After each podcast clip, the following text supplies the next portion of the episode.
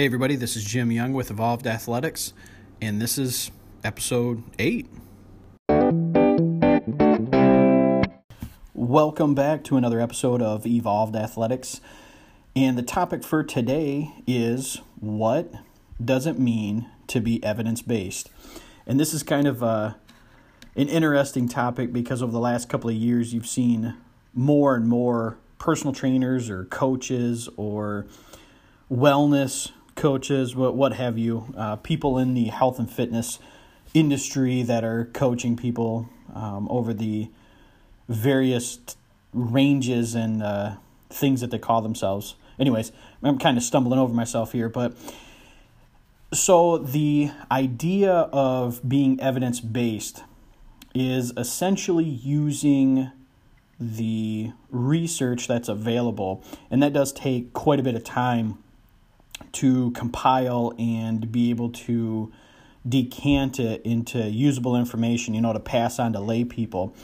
So, calling yourself an evidence based personal trainer or coach usually means that your decisions and opinions stick really close to the well documented research on whatever topic you're talking about. So, for instance, um, let's use nutrition because nutrition's, I mean, let's face it, it's pretty dogmatic uh, in the sense that uh, people don't really care what research says. If it works for them, then it it must be the truth all around. Um, but but again, evidence based in terms of losing weight. So we know that the gross amount of research that's out there right now says that you will lose weight in a caloric deficit period. There's just there's no ifs, ands, or buts to that. If a caloric deficit is achieved and maintained, you will lose weight, right? That's just basic thermodynamics. So somebody that's that's calling themselves evidence based will stick close to that that rule, I guess. I, I don't want to call it a rule because it's it just simply is. But for those individuals that aren't evidence based, you know, you typically see um, keto. Keto is the first thing that comes to mind. Keto, before that, it was paleo. Before that, it was some other kind of crap. But this this idea that if you're continually I don't know if I want to say perpetuating or continuing or repeating an idea or theory that really doesn't have any type of scientific backing, then, especially if you haven't bothered to validate it or check it, you're, I mean, honestly, I mean, let's, let's say it like it is. You're, you're part of the problem, right? And if you have a coach or a personal trainer that's really pushing this idea, um, of you're not able to lose weight, for instance, I'm, I'm going to stay on that topic, but if you have a coach or a personal trainer that's telling you you can't lose weight unless you're in ketosis or you're eating paleo or anything other than being in a caloric deficit, then they're part of the problem. They're the reason why so many people struggle with not being able to lose weight. Now,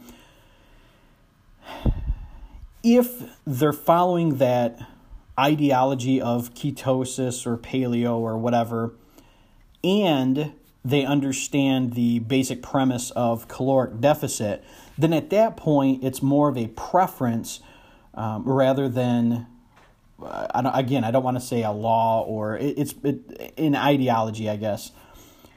Now, with that being said, I do have to I, I do have to point out that there is a finite amount of time that a personal trainer or coach is going to be able to spend researching and gathering information and talking to other professionals in the field to be able to provide a level of information to their clients. So I understand that there's going to be some nuances to coaching people.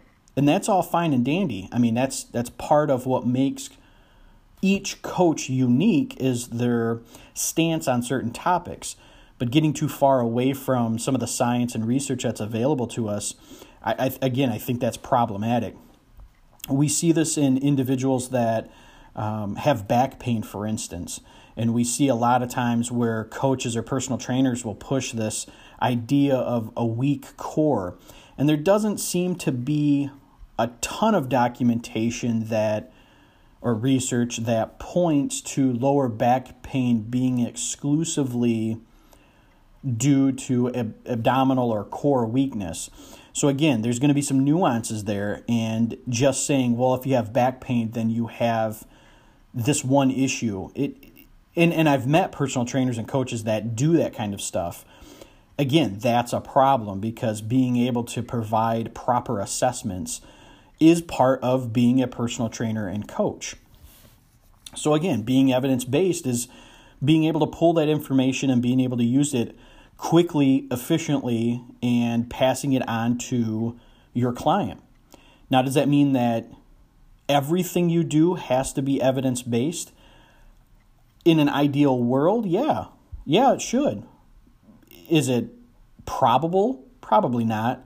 You know, you really have to, at some points, or at some use your intuition and your, your gut to be able to guide somebody and help them make progress and progression.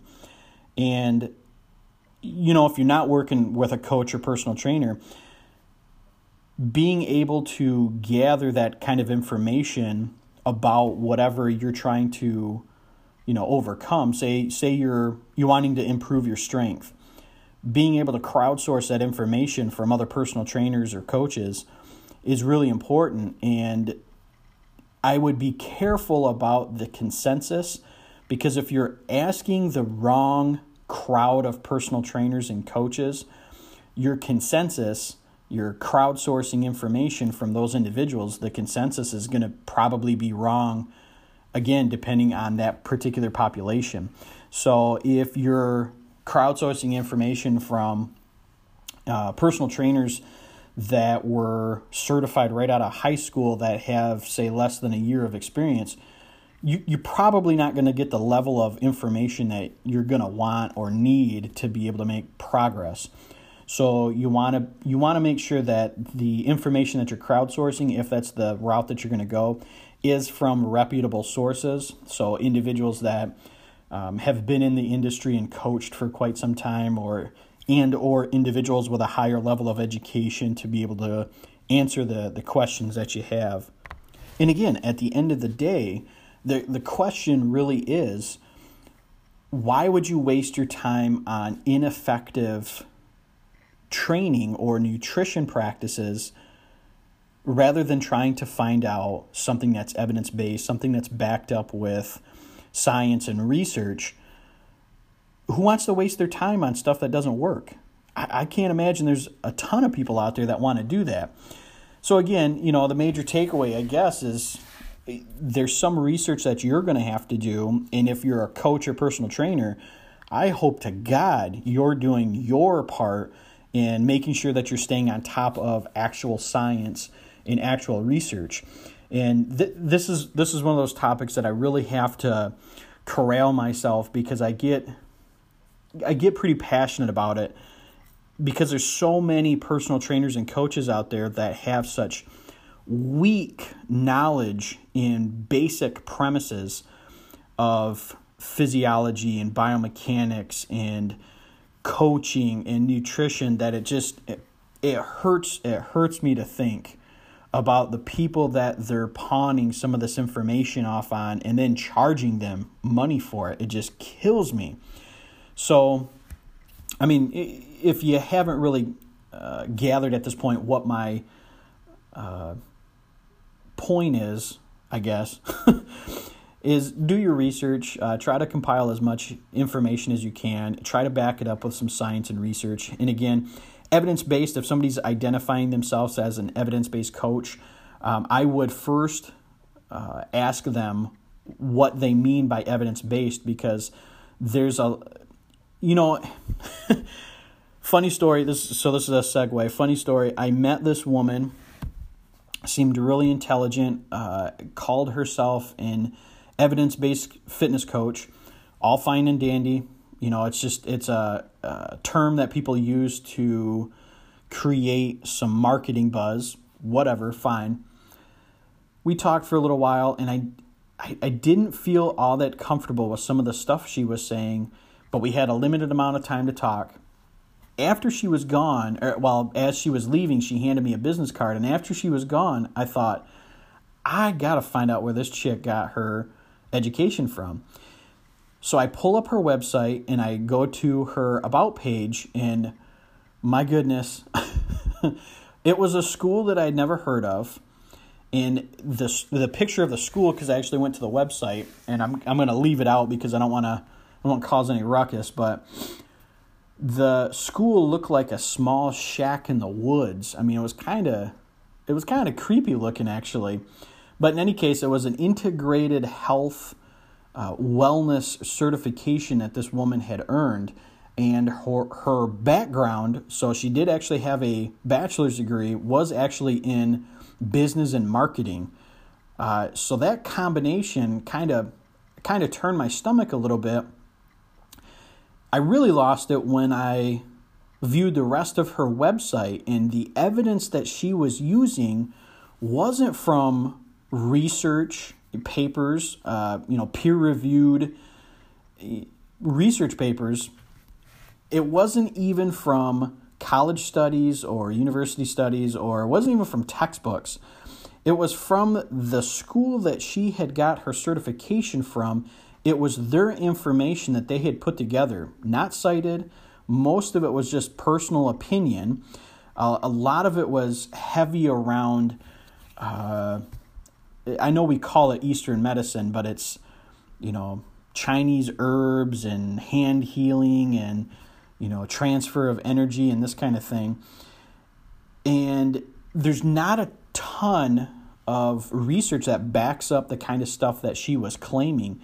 So, so I'd be really leery and look into if somebody is calling themselves an evidence based coach because the evidence that they're using might not actually be peer reviewed evidence, right? It might not actually be actual research. So, at the end of the day, I mean, you got to do your due diligence. And for you personal trainers and coaches out there, for Pete's sake, uh, come on, get with the program. Uh, there's a ton of stuff, you know, from reputable sources out there.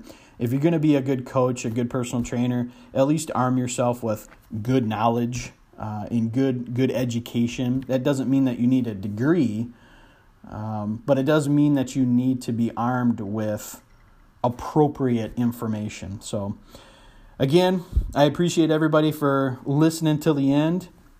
I try to keep most of these uh, podcasts short and to the point and uh, provide as much information as, as possible. And uh, yeah, I think I'm going to wrap it up there. Thanks, everybody, and we'll talk to you soon. All right, one more thing before I leave. Um, depending on where you're listening to this, if you could leave me a review, that'd be awesome. If you want to reach out and you know, drop me a line in terms of different topics that you want to hear. I'm always open to discussing those topics. Uh, you can reach me at evolvedathletics at gmail.com. You can always check me out at the website evolvedathletics.com. And for those that aren't aware, uh, I have created a supplement 101 course uh, that you can check out if you just go to evolvedathletics.com. In the top right hand corner, you will see a link that is called Learn. Click on that, and it'll bring you to the Evolved Athletics University website. Uh, just look for the Supplements 101 course. It is free, so check it out. Um, I will be updating that periodically, and and I will be adding new courses to that soon. So that's going to be fun. Again, if you have any questions, concerns, comments, uh, you can go ahead and reach out to me, evolvedathletics at gmail.com. Thanks again, everybody.